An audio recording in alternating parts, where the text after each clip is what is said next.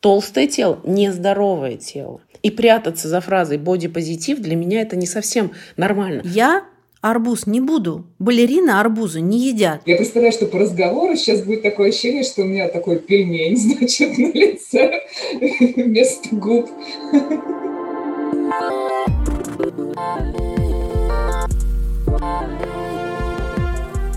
Всем привет! Это подкаст «Взяла и сделала». И я Наташа Чернова. Сегодня мы говорим про бизнес на пластической хирургии. Я смотрю на себя в зеркало, ну, не в данную секунду, а вот, например, сегодня утром. И, честно говоря, мне очень хотелось бы выглядеть лучше, моложе, но главное, я хочу выглядеть худее. Мое тело мне всегда казалось и было не идеальным. Я стеснялась его, сколько себя помню. Помню, приехала в лагерь Анапа, мне было лет 11 или 12, и нас фотограф потащил на пляж фотографироваться. Я уже не помню, то ли мы там валялись, и он нас фотографировал. Но в любом случае я закопалась в песок и не стала фотографироваться, потому что все вокруг были, или мне так казалось, были очень худыми, в шортиках и такие очень складненькие. Во взрослом возрасте мне было некомфортно уже среди худых на работе в глянце. Это было капец как сложно. И, наверное, было бы точно спасением, если бы я задумалась и сделала себе пластическую операцию, например, да, и приблизилась к варианту, который бы мне хотелось получить и смотреть на себя с удовольствием в зеркало. Это сэкономило бы мне кучу времени, Бодипозитив меня тоже не останавливает. Я выросла задолго до него, и бодипозитив для меня новая реальность, пусть и очень классная. И еще честный такой момент. Мне редко нравится результат пластических операций. Чаще всего я, конечно же, замечаю, что пластическая операция сделана. И вообще страшно доверить кому-то тело, внешность. Мне сделают, а если мне не понравится, если мне не зайдет. Я смотрю на себя, а верните все взад. Это возможно или невозможно? Как вообще с этим быть? Короче, сегодня я буду разбираться с точки зрения бизнеса и разбираться, отвечать на вопросы о пластической хирургии мы решили, что об улучшайзинге себя стоит поговорить как с пластическим хирургом, так и с тем, кто пользуется их услугами. Я в первую очередь хочу понять, что сегодня модно отрезать и пришивать, что отрезали и пришивали 10 лет назад, почему мы перестали стесняться говорить о пластике на людях, а еще не ясно, убьет ли эту сферу, эту отрасль бодипозитив. Наша первая героиня – Галия Малаева, очень популярный пластический хирург – когда-то она хотела делать свою клинику пластической хирургии, свой бизнес. Но в итоге передумала. Сейчас она, как мы ее назвали, хирург-фрилансер. Мы нашли ее по отзывам довольных, я бы даже сказала, восторженных клиентов, а остальное она сама про себя расскажет. И, пожалуйста, дослушайте этот эпизод до конца. В конце эпизода Галия проконсультирует меня насчет пластики прямо по зуму в прямом эфире и расскажет, надо мне это или не надо. Ну и как бы вы узнаете, чем сердце мое успокоится. Скажи, у вас с мужем своя клиника или свое дело? Как ты это называешь? Ну, нет, муж у меня главный врач, управленец клиники. Она нам не принадлежит. Мы думали об этом, мы хотели свою клинику с ним, потому что он голова, а я руки, собственно. У нас такой хороший тандем. Когда у нас были планы именно в собственной клинике, тогда достаточно было иметь помещение, иметь медицинскую лицензию, хирургическую лицензию. Тогда еще пластическая хирургия не относилась как отдельной отрасли. Это было под структурой общей хирургии. То есть хирургия, она не делилась. Потом, когда начались некоторые проблемы там с пациентами, пластическую хирургию вывели в отдельную специальность и достаточно ужесточили сильно. То есть, когда появились те специалисты, которые начали оперировать дома, они есть до сих пор и в Москве в том числе, появились э, ну, разные недобросовестные специалисты. Для того, чтобы пройти лицензию по пластической хирургии, нужно достаточно много пройти этапов, им приобрести такое количество оборудования просто на такие огромные суммы, которые просто не отобьется. Вот и все. Поэтому мы приняли решение, что все-таки работать на кого-то будет нам спокойней и выгодней. Мы, наверное, прочесываем регионы на предмет пластического хирурга, которому бы принадлежала клиника,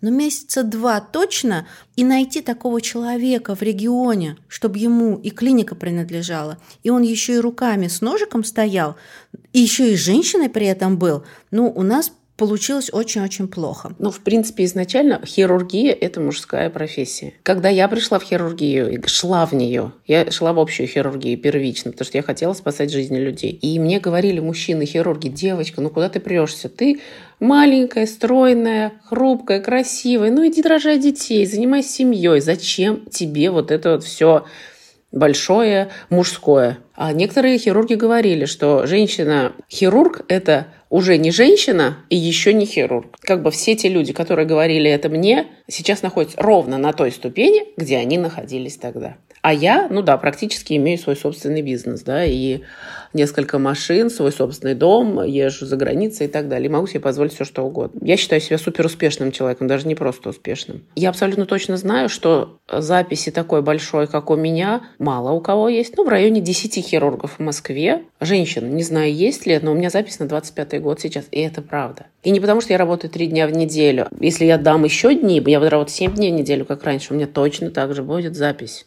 Я знаю это. Цены у меня не низкие. То есть я не работаю на потоке сумасшедшем. Понятно. Галия, представляешь, еду в Стамбул, в апреле была на пару дней, и пошла, что-то было так холодно, я пошла в баню, чемберлетаж, там переодеваюсь в раздевалке, и вдруг, значит, русские голоса, девчонки разговаривают, абсолютно открыто обсуждают. Слушай, я сделала грудь, и очень хотела, да, у меня двое детей, и они обсуждают, говорят, а ты мне дай адрес, да, смотри, как у тебя красиво открыто, абсолютно не стесняясь, да, не какие-то боги, не какие-то девушки с обложки, а просто обычные девчонки, которые такие же, как и я. И у меня к тебе вопрос. Кто вообще все эти люди, которые стали открыто говорить про то, что они делают. Но в первую очередь у нас же э, мир-то достаточно материализованный. Услуги стали доступными. Раньше это были баснословные деньги. Это была действительно изюминка. Да? И люди э, были определенной касты, то есть такая белая кость, да, и только те люди могли быть вхожи в клинике пластической хирургии. А когда-то очень давно это вообще подпольная была история. Когда она стала более доступна финансово, а это действительно так, то есть можно сейчас условно блефоропластику сделать от 15 тысяч рублей, 15 тысяч это ничего. Прям, ну, совсем это очень дешево. Это дешевле, чем смартфон. Да, мы тоже не всегда понимаем все термины галеи, но будем вам подсказывать. Блефаропластика – это пластическая операция по изменению формы век и разреза глаз. Например, она помогает убрать нависшую кожу под глазами. Пластическая хирургия стала доступна, и контингент поменялся. Он поменялся прям сильно. То есть видно, что люди разные. Э, могут себе сейчас позволить эту операцию, и поэтому они на нее приходят. То есть доступность и плюс вот эта вот культивация своего образа. Вот я такая классная, мне я могу вот такой вот нос всем показать, который я сделаю, как у всех, и он будет оперирован, это надо показать обязательно. Как, кстати, в Европе. Э, в Европе это было еще, наверное, лет 15, может, даже 20. Э, то есть статусность женщины показывала себе а, результатом пластических операций. То есть, например, если была мастопексия Т-образная, такая прям, ну, вся разрезанная грудь, они спокойно абсолютно могли все это дело на показ топлес выставить. Это был показателем их такой обеспеченности. Мастопексия это операция по подтяжке груди. Ну, собственно, сейчас девчонки тоже не стесняются того, чтобы показывать все свои прелести, и это нормально. То есть нормально для них, для каждого. У, у каждого своя норма. Вот ты сказала, люди разные какие-то приходят. Расскажи, какие, не знаю, каких профессий, из каких городов, из каких мест, из, может быть, стран даже приезжают к тебе? Из стран приезжают отовсюду. Пол – это женский. 90 5% обращений. А мужчины сейчас стали больше обращаться, прям разительно больше. Их даже и в ленте стало больше. Был период у меня в неделю где-то, ну, по две даже операции было. А раньше в 2-3 месяца одна могла быть.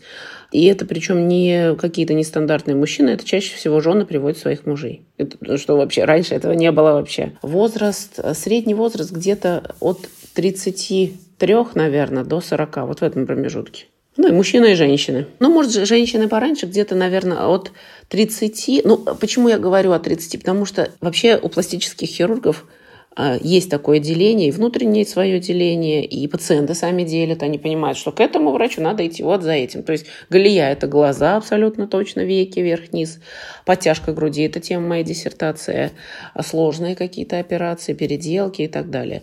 А импланты просто увеличение я не очень люблю, поэтому их немного. Это как раз самые молодые пациенты те, кто ставит импланты в грудь. А вот подтяжки груди – это после родовой истории, после похудения, после всех этих вещей. И плюс веки – это возрастные. То есть это от 30 и выше. А Причем это, это не только бизнес какие-то леди, да, есть а, и бизнес-вумен, которые приходят, есть домохозяйки, есть блогеры. Блогеры – это профессия сейчас тоже. Вот, блогеров, кстати, достаточно много, потому что это люди тоже с какой-то такой спецификой а, своего мышления. Все на халяву, за свою красоту и за длинный язык или за что-то еще. Ну, очень странная какая-то профессия, я ее не понимаю. Их не очень много у меня, потому что у меня огромные записи, блогеров вот этих вот мне просто некуда воткнуть, и ту аудиторию, которую они с собой приведут, мне она не нужна, потому что я не могу даже тот поток перелопатить свой. Ну, 25-й год, что я буду их записывать? На 70-й, что ли, год? Ну, это смешно. Приходите через 100 лет, да.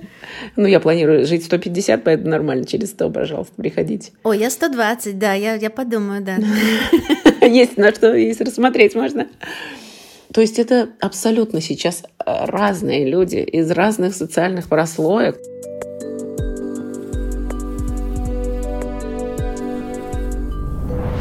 Когда ты сделала себе первую пластическую операцию, назовем это так? Ну, фактически, технически, первую пластику я сделала сразу после рождения, потому что я родилась с врожденным расщеплением верхней губы. Это то, что у нас называется зайчья губа. А это Вика Краюшкина. Она делает пластические операции с 12 лет, но не у Галии. Мы не удержались, прервали Галию, чтобы поговорить с Викой. Небольшой дисклеймер. Вика живет в Лондоне и работает в индустрии моды в компании Deckers. А еще у нас не очень была хорошая, стабильная интернет-связь, Поэтому, пожалуйста, простите за звук. Поэтому сразу из-под мамы мои меня забрали и сделали наскорую руку в 90-е в суровые годы. 3 а, января, на секундочку, после Нового года. Я вообще счастлива, что там были какие-то врачи, которые сообразили это сделать. И они мне наскоро заштопали губу. Конечно, это была не самая прекрасная операция, и внешне это выглядело не очень аккуратно. Поэтому вторую операцию я сделала в 12 лет.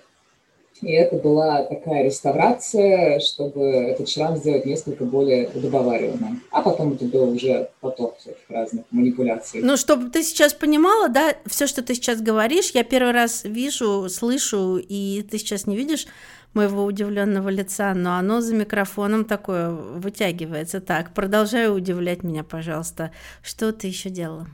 Я была активным игроком в волейбол в школьные годы и несколько раз ломала себе нос за этим прекрасным занятием, и несколько раз также его ремонтировала. А из-за этого у меня, например, я, это только можно показать, это можно немножко объяснить. У меня нет хряща посреди носа, а, потому что я в какой-то момент просто выбила мечом и поэтому кончик моего носа проваливается со временем вниз, и каждые там несколько лет я подкалываю филлером, чтобы он держался, иначе нос у меня будет как у той бабы-яги в, в сказках, меня будут пугать просто мною детей. В тот момент, когда Вика рассказывает про кончик носа и про бабу-ягу, она тычет себе в, в нос, прекрасным, свеженаманикюренным красным маникюрем, сидя в Лондоне, то ли на балконе, то ли еще где-то. И я вдруг представила, что этот кончик носа такой мягкий. Это все работа. Я вообще, когда была... Эта тема меня сильно затронула про манипуляции с внешностью, потому что я считаю, что бодипозитив это классно, и в Англии невозможно вот этим всем не, не, не впечатлиться, не стать заложником этого всего. Но и бодипозитив классный, я считаю, в сторону того, что когда люди хотят что-то себе изменить, и их начинают тут со всех сторон вот это вот «не надо, ты что, ты такой красивый», там вот это вот. И я очень жестко с этим боролся, вот с носом в том числе, когда я первый раз его сломала, и он реально был на бок, то есть он был прям совсем не очень, но все вокруг давали непрошенный совет, что ты что, да я бы за такой нос убила. Я, ребят, пару ударов в лицо, в принципе, такой же результат дают, как бы вы что стесняетесь, можно так тоже получить. Я, да, я езжу подкалываю, у меня есть потрясающая женщина в Москве, которая этим занимается, и, значит, вот нос, губы, губы я, я была прям, у меня была обсессия на то, чтобы убрать свой шрам, но у меня килоидное новообразование на лице, причем на тело, слава богу, это все не перенеслось, но килоид – это агрессивный рост кожи, нарастает сама на себя, она так быстро рубцуется, что делает это очень некрасиво. Поэтому мои шрамы, которые все на лице, они очень такие свежие, постоянно очень видные. И на момент, когда мне было 18 лет, я проходила очередную какую-то операцию, и благо мне попался очень классный хирург, и он просто мне сказал, он говорит, слушай, дорогая, я понимаю, там, тебя дразнили в школе, вот это вот все, но на данный момент технологии, которую берет себе этот шрам, нет. И я вот тогда отпустила эту историю и с губой уже больше не заморачивалась. Теперь я даже, когда меня фотографируют профессиональные фотографы, я прошу, вот ретушь все классно, но не ретушировать шрам, потому что я уже так с ним в своем 30 свыклась, что теперь без него я как-то странно себя чувствую, это вот не я. Ну и, конечно, у меня филлеры, губы филлерами. Я представляю, что по разговору сейчас будет такое ощущение, что у меня такой пельмень, значит, на лице.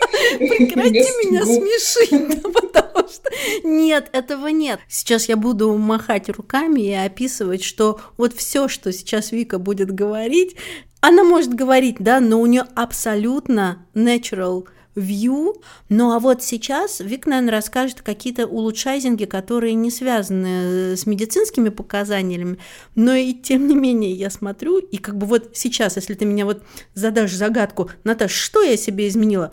Я не знаю, да? Давай, выдавай все. Я надеюсь, что это, это знак того, что я хорошо сделал. Тут моей заслуги совершенно нет. У меня потрясающий косметолог, который тормозит меня вовремя. Я прихожу и говорю, я хочу вот тут прям побольше, и вот здесь не уколи. И она так тебя, Вика, спокойно. Это классно, потому что вот люди, которые делают татуировки, они знают, что вот есть синяя болезнь, да, когда ты начинаешь делать татухи, ты уже не можешь остановиться. Вот всякие улучшайзинги, они примерно в той же категории где-то. Я делаю себе с 23 лет ботокс, потому что у меня очень подвижная мимика. Я всегда кривляюсь, и если бы я этого не делала, наверное, я была как шарпея уже сто процентов. Плюс у меня очень сильно скачет вес. Я там за год могу набрать и сбросить примерно 15 килограмм туда-обратно. Э, я была почти 70 килограмм в прошлом прошлом июле, что поскольку я не очень высокая, потом я в октябре осталась с бойфрендом, и как-то так все пошло, что минус, сколько, сейчас я 54 килограмма, то есть 16 килограмм получается. И так это, на самом деле, уже не первый раз в моей жизни, а это все отображается на лице сразу. То есть вот щеки, они вниз пойдут, потому что там все растянулось, а потом все ушло, и кожа так хлеб и гравитация ей... А ботокс что тебе делает? Он всю эту фигню удерживает, да? Ботокс мне, значит, я делаю себе лоб, чтобы просто у меня не было... Я не могу морщиться. Вот сейчас у меня такая очень позитивная мимика, и даже если я буду очень злая, этого будет не видно, потому что я просто сморщиться уже не могу. А с всякими там вот овалами лица я делаю себе филлеры просто. Я подкалываю филлерами там, где у меня ушел объем. Но это с возрастом, на самом деле, вообще объем лица уходит. В тех местах, где вот эти вот щечки такие сладенькие, хорошенькие, они уже постепенно, там у всех по-разному, но у меня вот прям совсем они исчезают. Поэтому филлеры тоже регулярно, раз полгода, иногда год, смотря как я там в Москву могу слетать, самый долгий перерыв я два года делала, и ничего страшного. То есть, но я, да, я еще смотрю в будущее, пока 30, дальше я что-нибудь еще сделаю, какие-то планы. Расскажи про будущее. Расскажи нам действительно то, на что ты смотришь. И почему ты думаешь про эти места? Ты сравниваешь себя с мамой. Мама у Вики выглядит потрясающе, да? Ну, то есть это как бы, даже если ты сейчас это назовешь, я тебе никогда не поверю. Ты на что смотришь и какой прогноз, почему ты себе выстраиваешь, почему ты должна это себе сделать? Ну, однозначно семья играет значение, какую-то роль, сто процентов, потому что мама моя всегда была за то, что выглядеть хорошо – это классно. И ничего постыдного в желании дольше быть молодой нет. Я с ней как бы абсолютно тут согласна. Она, я не знаю, она обидится, нет, что я это озвучиваю, но она в свое время делала всякие разные штуки. Это еще в стародавние времена, когда технологии были не такие, она делала какие-то сумасшедшие вещи, после ее подруги там просто были в шоке, что как так. Сейчас она иногда тоже, она мне кидает какие-нибудь там операции, типа, нифига себе, как сейчас делают, как это круто, почему тогда такого не было. То есть у вас Но это она, нормально, конечно, уже... нормально, не знаю, ты поела, ты в шапке, ты сделала себе ботокс. То есть это как бы нормальный семейный разговор дочь с мамой, да? Ну, пример, ну да, на самом деле у меня никогда не было такого, что я хотела бы что-то себе сделать, и мама сказала, ты что, не нужно всегда есть момент того, когда она считает, что это больше завязано на неуверенности в себе, нежели над реальным желанием что-то сделать, чтобы как-то восполнить потребности. Я считаю, что можно делать операцию любую, любой улучшайзинг, только когда ты, в принципе, счастлив его не делать. То есть вот можно сделать ботокс, но если не сделаю, ничего страшного. Если все счастье, все ощущение себя базируется на том, что я должна сделать ринопластику, и вот у меня будет другой нос, я стану другим человеком, и я стану счастливой, так не работает. Мы внутри всегда вот тот гадкий утенок, который в школе учился, его дразнили, и с этим надо работать внутри, а не снаружи, однозначно. Про будущее я сейчас опять из-за того, что вес, у меня давно была такая идея, я хотела сделать грудь. Я небольшая фанатка, значит, увеличения груди и там всего такого прочего. Меня природа тоже сильно не обделила, так скажем. Меня размер вот никогда не напрягал, но из-за того, что опять вот разница в весе, там еще меня не очень устраивает форма. И говорят, что про грудь, когда вот хочется сделать форму какую-то другую, нужно зависнуть в каком-то весе, и когда ты в нем зависишь, для тебя комфортнее, чтобы его поддерживать постоянно, вот тогда можно сделать. Поэтому пока что я еще не дошла до этого, пока у меня такие скачки, но когда я так более-менее устаканюсь, я просто пойду и сделаю. Раньше... Ты хочешь уменьшить или увеличить? Я, оно будет не меняться размером, оно просто будет подтягиваться ближе туда, где его природа должно быть начертано, а не туда, куда гравитация ее толкнула, скажем так. Ну, потому что, ну, опять, женщины с большой грудью сейчас меня поймут. Оно безумно красиво выглядит в купальнике или в белье. А потом ты это все сняла, и тут как бы как уже повезло. Ну, то есть у кого-то, у меня есть подруга, которая уверенная шестерка, и она, эта уверенная шестерка, как она, по-моему, гелем накачанная, не знаю, она вот так себя и держит. А вот ну, у меня не так, к сожалению, случилось. Поэтому я вот хотела, размер я не буду менять, меня все устраивает. Но вот я хотела поменять форму. И только недавно стали делать подтяжки груди безимплантные. То есть раньше нужно было обязательно хотя бы маленький имплант, и на него там уже что-то подтягивали, все это происходило. А сейчас можно без этого, и я была рада. И раньше меня тормозило вот это вот, что сначала родить, и там все у тебя как-то меняется, и потом уже думать делать. Но поскольку мне уже 31, уже как бы, я думаю, бессмысленно этого ждать, и там уже когда рожу, тогда рожу.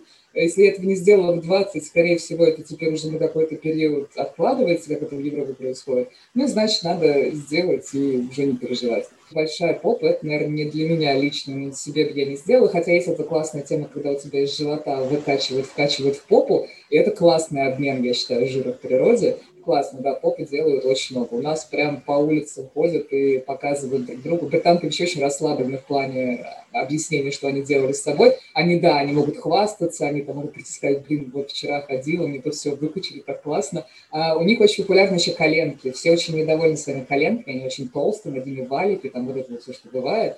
И тут прям тренд на то, что выкачивать жир из коленок, и они такие становятся остренькие, это тоже бомба. Такие подраст, подростковые коленочки, да, такие, чтобы худенькие. Такие андрогинные. Да, да, да, да, да. Вот это вот, класс, да. класс. Так, что ты себе еще будешь делать? Задумывала или пока еще так далеко не заглядывала? Ну, пока еще нет, все будет зависеть. Опять на 31 я считаю, что я свой улучшайзинг пока вот догнала, куда она нужна. Но одно время у меня было, когда только появилась карта Левин, и когда эти брови посмотрели на меня с экранов и из страниц журналов, я начала искать, потому что я вот одна из тех, которые в 17 себе выщипали брови, они с тех пор не растут. Я нашла потрясающую операцию, когда у тебя сзади с затылка вырезают, значит, часть кожи, из нее вытаскивают луковицы и пересаживают в брови все в этой операции было идеально, я даже была очень близка к тому, чтобы на нее решиться, а потом выяснилось, что поскольку это все-таки другой волос, он будет расти всегда, и его нужно стричь регулярно. И когда я представила, что если я, не дай бог, забыла маникюрные ножницы, поехала в отпуск, и у меня отросло там на ресницах лежат брови, а я такая безалаберная, у меня такое может вполне себе произойти. Так а потом мне еще парикмахер мой сказал, он говорит, и он тут нашел у меня седой волос. Это, ну, для меня это вообще была трагедия, потому что у меня зубы очень плохие. А, кстати, вот улучшайзинг, у меня еще виниры стоят. Но это, я, кстати, не знаю, это относится к операции, наверное, вряд ли. И он нашел у меня седой волос, я думала, вот, блин, вот зубы плохие, кожа тоже так. Я же очень там долго занималась кожей, у меня была акне подростковая. Я вот так гордилась, что хотя бы волосы нормальные. И мама у меня, она посидела лет в 60, а я так вот раз 31. И потом еще с этими бровями я думаю, а если мне пересадят оттуда седые волосы в брови? А я же не смогу, ну, в смысле, я смогу их, наверное, красить, но опять, ты забыл покрасить голову или брови, и у тебя отросло и там, и там седое, но это вообще, то есть, ну, это надо быть очень организованным человеком, чтобы этим заниматься. А, мы с тобой говорили про Тиндер как-то, да, что это открыто обсуждается.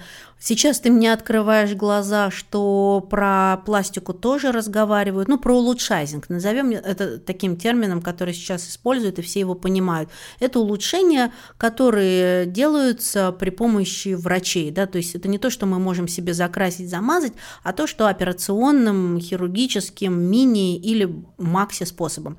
И про это прямо вот сейчас можно в курилке прям поговорить, и все обсуждают, и типа пришел такой в супермаркет, гляди, у меня теперь новая рука, рука, там, не знаю, новая попа и новые уши. Да. Новая рука, это я еще такого не слышала, но может быть в скором будущем. Но да, в целом здесь э, очень, здесь не скрываю, здесь нет такого жеманства, кокетства, как у нас наблюдается на просторах нашей необъятной Родины. Я не знаю, с чем это связано. С тем ли, что женщины более эмансипированы, вот феминистские движения уже намного дольше живут, но да, они не стесняются того, что они вкладывают деньги, которые они заработали или которые им даже дали, в то, чтобы хорошо выглядеть. Здесь как-то даже больше, что да, могу себе позволить. Если учесть, сколько здесь стоит улучшайзинг, я могу это понять. Этим действительно можно гордиться, что такую кучу денег можно выбросить на вот себя, условно. Ты не делаешь в Лондоне, ты ездишь в Москву делать все эти э, операции, манипуляции, да, и процедуры. Это из-за цены или качества, или как ты для себя определила? Соотношение, прежде всего, цена-качество. Второе, индустрия красоты в Москве туда сильнее развита. Это начиная от маникюров, парикмахерских. Я езжу в Москву как в Мекку красоты здоровья, потому что что медицина, что смежная красота, вот все, что связано с операциями, в Москве на топовом уровне. У нас очень аккуратные врачи, есть вопросы, например, к устаревшему оборудованию. Если мы говорим про пластику, это чаще всего не государственные клиники, и там, конечно, все выглядит по-другому. А, но и есть вопрос еще к уровню эмпатии, как это часто у нас бывает, как нас разговаривают с пациентами. Но если от этого абстрагироваться, от общего флера, то в России самые крутые спецы по всем направлениям. Во-первых, они набивают руку, куда у них больше поток. У нас женщины, как ни крути, больше этого делают. А второе, что цена – это просто это порядковые значения. То есть здесь это примерно будет стоить ну, в 4 раза больше. Но здесь это можно сделать по страховке, если это что-то, что портит ментальное здоровье. То есть, условно, если бы я прям заморочилась и хотела сделать себе нос, мне это сделала знакомая бывшая коллега, у нее был такой, ну, как у нас называется, греческий нос, то, что считается очень красивым, но она его прям терпеть не могла и она симулировала, значит, проблемы там депрессивного расстройства примерно три месяца своему врачу. Я плачу в подушку там, мне из-за этого очень плохо, на меня не смотрят мужчины. Ей был 21 год тогда. И в итоге ей дали направление, ей бесплатно сделали от страховки операцию. Как остановиться, Вик? Вот как не подсесть на это? Был у тебя такой момент, и ловила ли ты себя на мысли, ну вот, да, вот ты начала говорить про болезнь синих, а вот именно как ты себя останавливаешь или кто тебе помогает останавливаться? А, это хороший вопрос, и для меня ответ – это психотерапия. То есть я вот в прошлом году начала заниматься психотерапевтом, и при том, что я всегда думала, что я человек очень уверенный в себе, выяснилось, что это, конечно, не совсем так. И я поняла, что ты никогда не будешь супер-мега доволен. Есть, есть мужчина, которому нравится Скарлетт Йоханссон, а есть мужчина, которому нравится Мила Йовович. И это не значит, что Мила Йовович некрасивая или Скарлетт Йоханссон некрасивая. Есть разные вкусы. И если у тебя срабатывает инстинкт, когда ты не понравилась мужчине, или тебя как-то осудила подруга, или человек на улице, и ты сразу хочешь что бежать и все себе менять, это первый звонок, что это не важно мне никогда мужчины, с которыми я была, долго даже жила, встречалась, не комментировали мою внешность. И они понимали, что для меня это не очень приемлемо. То есть если бы мне мужчина пришел и сказал, что ты знаешь, было бы классно, если ты себе вот попу как Кардашьян сделала, я бы, наверное, на следующий день запаковала чемодан и уехала, он бы мог жить дальше с Кардашьян. Возвращаемся к Глие. Я вчера полезла готовиться к интервью, так как у нас это такое все складывалось быстро, и прочитала статью в Bloomberg News, и американцы больше всего во время пандемии стали увеличивать попу, при этом не пересаживать жир, Импланты, да? Да, импланты в попу. А у нас что сейчас носят? Что сейчас самое популярное? Я поняла, что вот ты специалист по глазам, но, может быть, есть какой-то тренд, который, знаешь, немножко качает в какую-то сторону, что в России все начали делать вот это, а раньше делали вот это.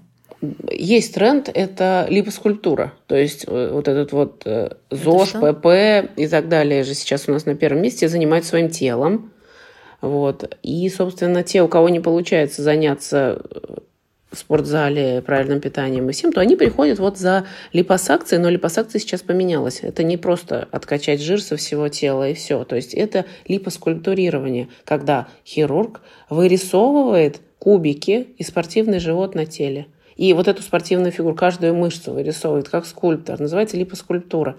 Вот это сейчас как раз и такой тренд, прям, ну, очень э, популярный тренд супер дорогая операция, потому что она очень кропотливая. Сколько стоит? Миллион. Сколько часов длится? Просто любопытно. Ну, часов да. 5-6. То есть такое прям архитектурная работа практически, да, такое творчество по телу. Да, да, да, да. да. Хорошо, тогда вот эту скульптуру, которую клиент выбирает, она как рисуется, как создается этот идеальный или не идеальный образ, к которому начинают приближаться. Это решает кто? Клиент, который приходит и говорит «хочу так», или вы создаете это вместе, и меня сейчас дальше там не интересует, что вы рисуете там 3D-модель или на бумажке, mm-hmm. или на салфетке, нет. А как вообще создается эталонный образ, к которому надо стремиться? Ты его, извини, навязываешь и говоришь, будем делать так, значит. Или все-таки приходит клиент, приносит картинку и говорит, я хочу так, давайте нарисуем вот, вот такой образ. Первично приходит клиент чаще всего и говорит, я хочу так. Но мы работаем с телом, да, мы работаем с базой, и мы не можем из Маши сделать Пашу, понимаете? Можем, конечно, но это будет несколько этапов, сто этапов. Это будет другая, другая операция. Это другая операция, безусловно. Да, мы раньше тоже этим занимались когда-то, но это все другая жизнь уже. Завязали? Да. Вот. А так это когда мы имеем какой-то базис, остов какой-то, да, тоже широкую кость, да, низкий рост, условно, то, что мы не можем поменять, да, или наоборот.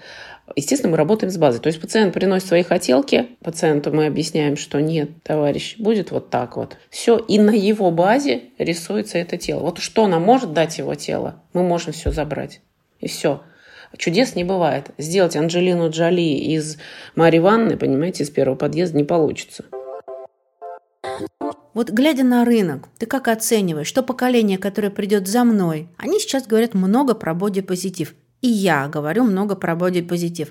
Мы видим изменения картинок в журналах, видим изменения отношений в рекламных кампаниях, Avon, бельевые всякие бренды – я с этим согласна. Женщины разные. Мне нравится такой подход. И в целом толерантность к телу э, при принятии разных форм мне гораздо симпатичнее, чем э, то стремление, которое было в 90-е, когда я до сих пор смотрю на женщину, если она нестандартных размеров, как мне объяснили в 90-е, то я ее считаю некрасивой. Я до сих пор переламываю этот момент, потому что эта ситуация была довольно сильно мне навязана всей культурной рекламной позиционированием красоты. У меня к тебе вопрос. Есть ли будущее у пластической хирургии, если мы говорим конкретно про тело, да, и вот про такие операции по изменению тела, по похудению тела, по изменению скульптуры тела, если человек скажет, ну нафиг, я свое тело принимаю таким, какое оно есть. Будущее есть, безусловно. Сказать «я принимаю свое тело таким, какое оно есть» и принять свое тело таким, какое оно есть – две большие разницы.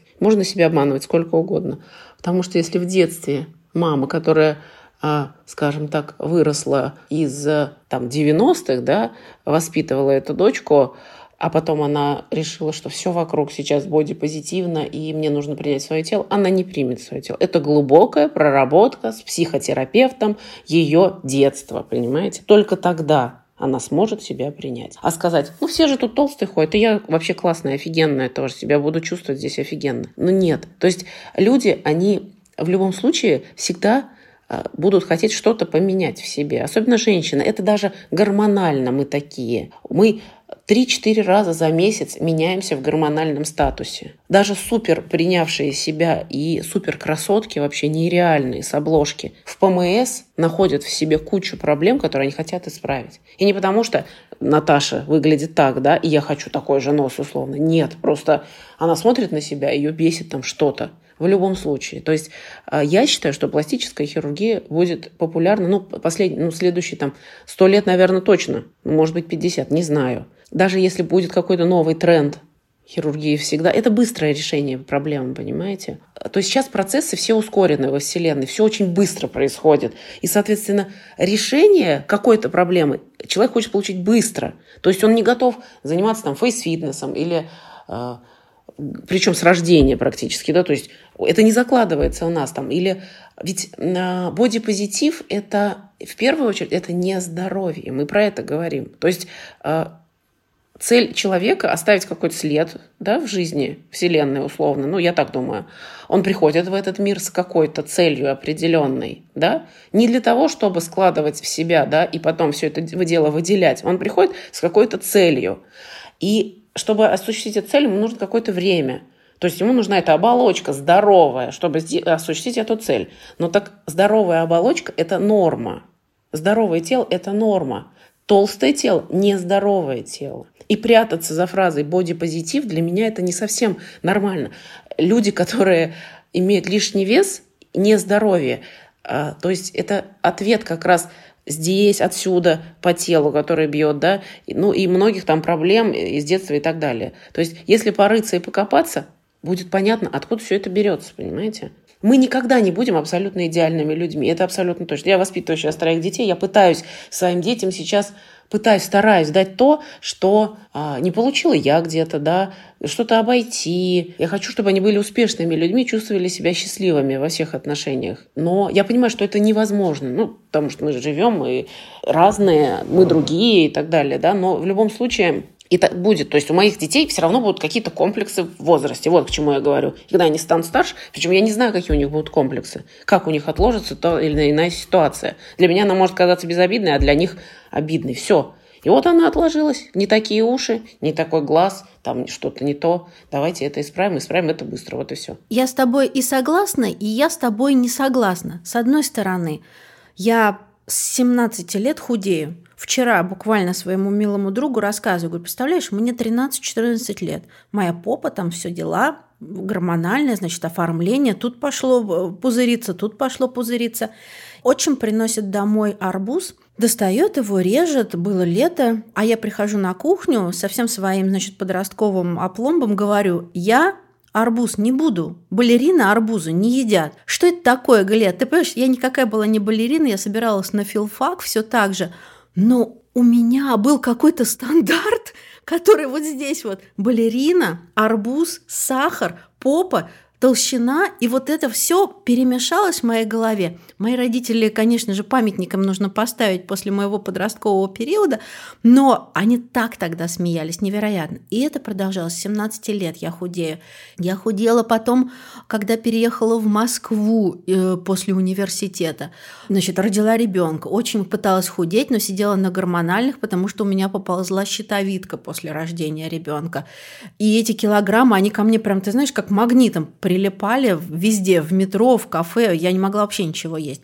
Я потом занималась таким спортом, и плавала, и бегала. Сейчас я сайклю но моя форма все равно так или иначе остается моей формой, да, и изменить ее самостоятельно, вот так взять по желанию только питание и только физкультуры, я вот сейчас честно во всеуслышание заявляю, невозможно. Я могу остаться только при своих двоих, при этом, если я не тренируюсь 3-4 раза в неделю, то я тут же расползаюсь. Конечно же, да, пластическая хирургия в этом плане спасла бы мне и нервную систему, и желудок, и моих родителей, да, там спустя какое-то время от моих нервных э, срывов. То есть от многих каких-то вещей застраховала мою психику. Вот. Но я к этому не прибегла, и э, я работаю с этим по-другому. И, конечно же, наверное, вот эта и доступность, и возможность, она поможет нашей голове. В чем я с тобой не согласна, да, например, ну, а если человек здоров, но при этом чуть полнее, при этом, да, там в, в обществе говорят, нет, ребят, ребят, вы не в стандарте, вы, стандарт вот, а вы совсем не в стандарте. И у меня тут к тебе вопрос – 90-е, 98 год, обложка, Синди Крофорд, э, Клаудия Шифер, Кристи Тарлингтон прекрасная, потом, значит, Наташа Водянова. Все наши любимые барышни, красотки неимоверные, при этом они точно все едят, всегда худые, замечательные, и даже на пятом десятке всегда будут выглядеть прекрасно.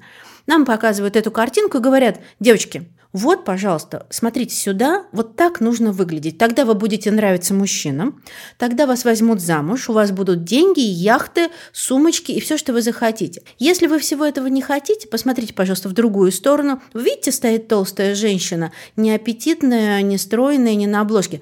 Вот это не стандарт. Если вы будете выглядеть так, вот этого ничего у вас не будет. И это формирование общества. Под таким давлением социальным, вот под такой мотивацией социальной, стоит ли, нужно ли, можно ли, этично ли делать пластическую хирургию? Пользуешься ли ты вот такими вот приемами, апеллируя, да, что вот сейчас носят вот так?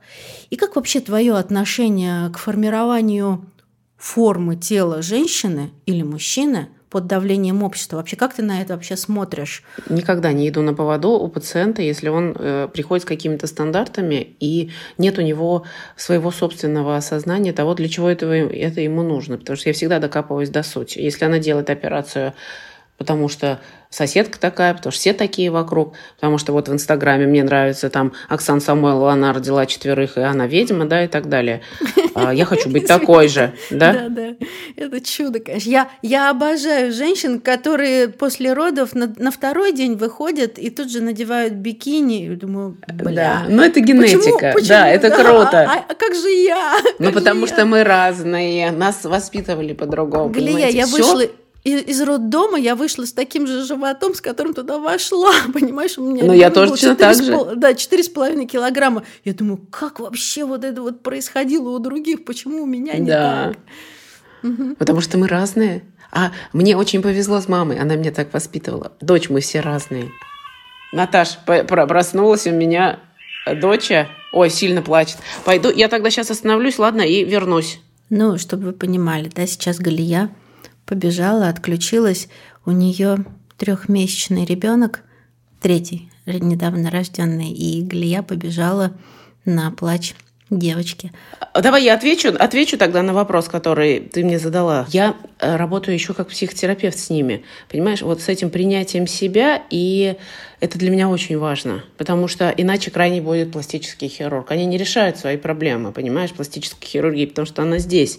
Если она приходит со стандартом каким-то, да, вот я хочу быть как Оксана Самойлова, да, а вы мне тут на мою базу не дали это, потому что у меня попа большая, как бы, ну, а я ей говорю, я сейчас сделаю из тебя Оксану Самойлову, вообще не вопрос. А в результате это получается, что не получается, да, все, сразу разочарование и виноват пластический хирург. И это нормально, не надо браться за такую историю, это неправильная история. Здесь нужно именно с точки зрения принятия себя объяснить пациенту, что, ребят, ну мы разные все, мы разные, ну вы такая, у вас такая генетика, такие родители, да, здесь вот другая генетика совершенно, и это невозможно. И есть пациенты, которым я отказываю, их достаточно много, потому что есть люди, которые действительно не понимают, вот им надо и все, вот надо такой нос и все вот такой, как на картинке, но он не получится, хоть ты тресни. Были ли у тебя случаи, когда женщины приходят и говорят, я хочу вот это поменять, ну, условно назовем его Колей, да, чтобы не называть его мужем. Вот мне Коля сказал, что мне нужно здесь, здесь, здесь, здесь, здесь немножко подрихтовать, подтюнинговать,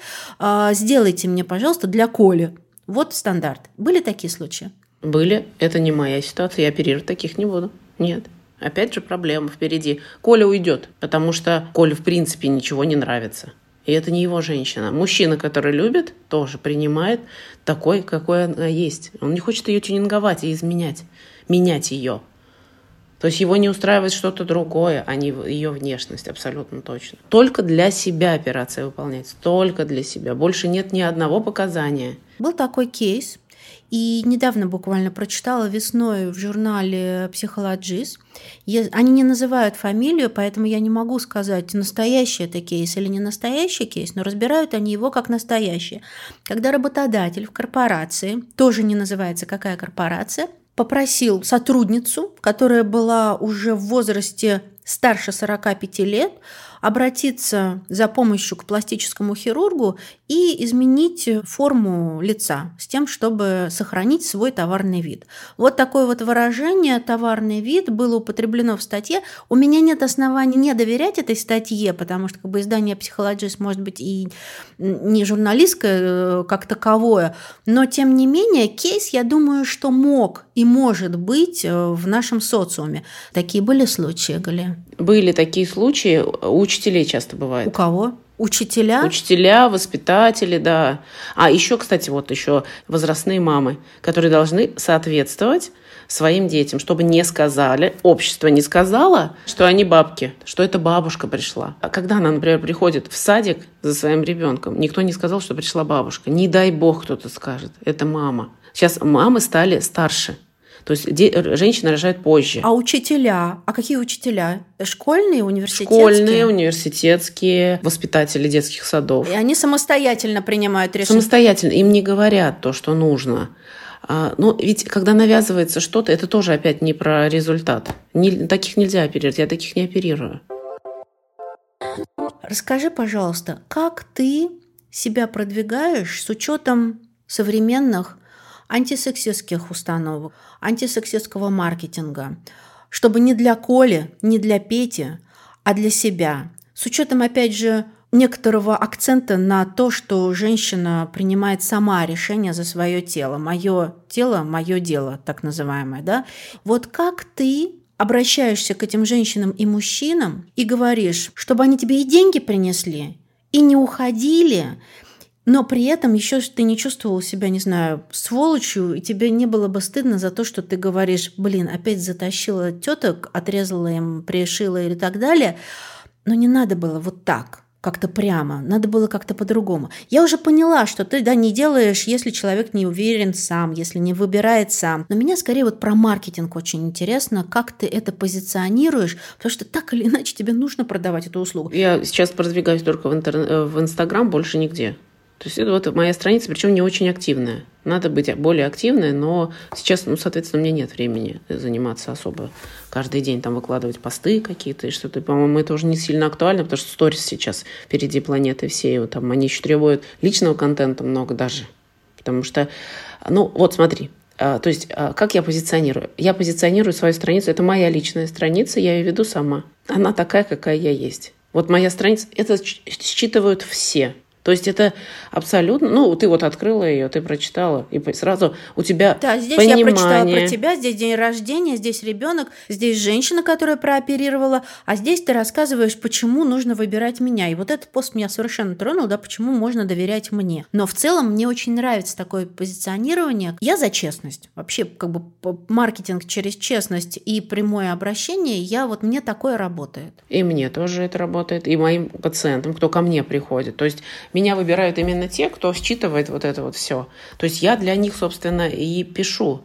Я пыталась взять команду, там месяца три они у меня поработали, все, мне люди говорят, это кто вообще, а что происходит с вашей страницей? Почему и пишут какие-то чужие люди? Где вы-то? Вы реальная, та, которая... Вот у меня мысль пришла, я ее написала, как она есть. Соответственно, я просто живу и рассказываю свои мысли. Я сейчас уже давно не продаю услуги. У меня работает сарафанное радио, они сами приходят ко мне. И я абсолютно точно знаю, в чем мой успех. Хороших хирургов, ремесленников очень много. Можно медведя научить оперировать. Медведя. Я вас могу, Наташа, научить оперировать. Легко. Не сомневаюсь, да. Любого. Угу. Поставить нет, ну руки нет ничего ему. невозможного конечно. для человека с интеллектом, ты конечно, помнишь. Да? Конечно, Можно и зайца научить курить, конечно. да. Ну, если еще там немножко моторика мелкая развита и так далее, да. Да даже если она не развита. Но быть человеком научить невозможно.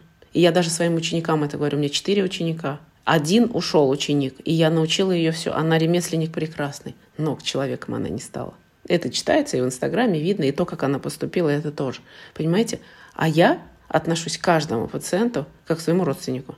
И это все знают. И я никогда не брошу, никогда не предам этих людей, потому что они мне доверились. Я такая, какая я есть, я честная, открытая, и ничего не продаю. И по этой причине мне не стыдно за то, что я делаю. прочитала отзывы, не нашла ни одного негативного. Сидела два часа. Не есть, знаю, еще, у меня конечно, есть, у меня есть отзывы. Есть? Да, это одна пациентка, которая не, ну они обе, собственно, э, по молодости, которых я взяла э, с отклонением психическим. И я причем знаю даже судьбу этих людей, они также в своем э, психиатрическом диагнозе и находятся. Вот это, ну, я их просто тогда не, не считала. Я их читала, но подумала, что, наверное, мне показалось. Не показалось. Мне очень хотелось там одной помочь и так далее. Вот, Галия, я знаю, ты мне много сейчас уже говорила про то, что врач он, да, и хирург, и пластический хирург, да и просто врач, он, конечно же, всегда должен быть психологом, психотерапевтом, да, и немножко уметь. Вот как вот этой этичностью, как ты ею пользуешься, как ты, какими словами ты разговариваешь через рот с людьми, чтобы этично объяснять им не про то, какие они... Я смотрела твои видео, смотрела твой YouTube, ты не используешь слова «вам бы, деточка, хорошо бы прибрать вот это». Какие слова ты используешь и какие ты считаешь как профессионал ну, в, в твоем деле, в твоей профессии, в твоем направлении корректно использовать? Ну, это же вот опять про людей, про любовь к людям. Э, вот мое убеждение, что также я своих учеников учу, что если ты выбрал работу врача, это не про деньги. Деньги придут сами. Это, ну, вообще так в любой профессии. Да, тут я с тобой, вот я сейчас прям плюсую, потому что мне кажется, что если начинать делать какое-то дело с желания денег, это чуть-чуть не туда, да. Конечно, да, это сразу все не туда. Вот. А если ты делаешь удовольствие, особенно если это работа с людьми, это специфическая работа, нужно любить людей. Человек, который говорит, деточка, тебе бы тут как бы вот это, она не любит людей. Я на правах, так сказать, хозяйки подкаста хочу с тобой в прямом эфире поговорить про вот такую штуку. Я тебе рассказывала, что я много чем была недовольна. Сейчас я, в принципе, все приняла, но у меня есть проблема. Вот смотри, руки. Я не знаю, как это место называется. От плеча до локтя. Это проблема не моя, это проблема наша семейная. Да, я занимаюсь 4 раза в неделю и гоняю гантели – Ничего. То есть здесь форма есть сверху, а здесь кожа висит. Она висит не потому, что я родила, не потому, что мне 46. Она висит, сколько я себя помню. Как вот она повисла где-то в районе 14-15, она висит. И что мне это дает? Я обожаю сарафанчики. И это, блин, всегда такой комплекс. И что я делаю? Я покупаю сарафанчик, сверху надеваю рубашку. Я покупаю сарафанчик, сверху надеваю кофту. Что с этим можно сделать? Проконсультируй меня прямо вот сейчас. А второй вопрос, Галия, скажи, почему я должна тебе доверять? Почему ты мой доктор? Ты уже мне доверяешь, поэтому здесь не в этом дело. Значит, смотри, про руку. Судя по тому, как я вижу, вот я э, теряется качество кожи, я не могу увидеть, но я вижу твою генетику а ну, тургор слабый. Вот, ну, да, да. да. То есть кожа в слабом тургоре, так все это повисло, там еще есть какой-то лимфостаз, ты любишь воду задерживать, да, это видно да. по тебе. Да, вот. Да. Соответственно, угу. смотри, здесь убрать угу. это, это только брахиопластика. Моя самая нелюбимая операция. То есть, когда... У меня тоже, кстати, висит. Он болтается. Но у меня просто другая генетика. Татарская от локтя до подмышки разрез. То есть, как ты не могла носить открытые вещи, понимаешь? Ты не сможешь, потому что у тебя там будет рубец. А, то есть он все-таки останется, да, так или Он иначе? заметный, и он растягивается там, к сожалению. Любой рубец остается на всю жизнь. Просто наша задача его спрятать. Если от абдоминопластики на животе мы прячем рубец в линию бикини, он есть но он в линии бикини. А блефропластик, он складочки здесь, он тоже есть и заметен, но просто меньше, потому что века открыто. Но здесь спрятать невозможно. Нет. Ты получишь стройную ручку худенькую, без висячей кожи. И вот такенный рубец. Понятно. Сколько это стоит? Я не делаю, но э, делает коллега мой. А у него стоит где-то, по-моему, в районе 200 руки. О, ну это, слушай, это какие-то нормальные подъемные. А поскольку вот по времени? Ну вот проконсультировалась, пришла, легла. Э, как это восстановление? Оно длинное, большое? Около короткое? двух недель. Там отекают руки, носишь компрессионное белье, потом э, рекомендуется массажи лимфодренажные, LPG, э, либо там эндосфера, что-то такое. Но здесь надо четко взвесить именно на предмет рубец, сможет ты с ним жить или нет. Удивительно, что я, да, я тебе задала вопрос, как мне поверить, что ты мой доктор, но здесь ты можешь даже не отвечать на него. И это не потому, что мы с тобой уже час 08 разговариваем про честность, а про то, что ты сказала про рубец. Потому что, да, если бы ты... Ты же могла не говорить. Ну, это не, не про меня. Я честна. Я еще могу делиться с пациентами. То есть я не берусь за то, что не делаю. А так я не знаю, кто еще поступает из пластических хирургов, клянусь. Я не знаю, кто еще так отправит, потому что все же мое, мое, деньги мне не нужны, вот это вот все. Ты себе делала что-нибудь? Конечно, много. Я делала глаза, убирала себе грыжи с нижних век, нос делала. Я буду делать подтяжку лица. И причем буду делать достаточно рано, то есть мне будет 40 скоро. Я думаю, лет 42 я сделаю, потому что я помню себя молодой, я вижу, как у меня начинаются возрастные изменения, и я не вижу смысла ходить. Давай-ка я похожу еще тут лет 15, как все, да, и сделаю сейчас рано. Но 15 лет смотреть на эту рожу я не хочу. Я хочу смотреть на молодое подтянутое лицо 15 лет. То есть я обязательно сделаю.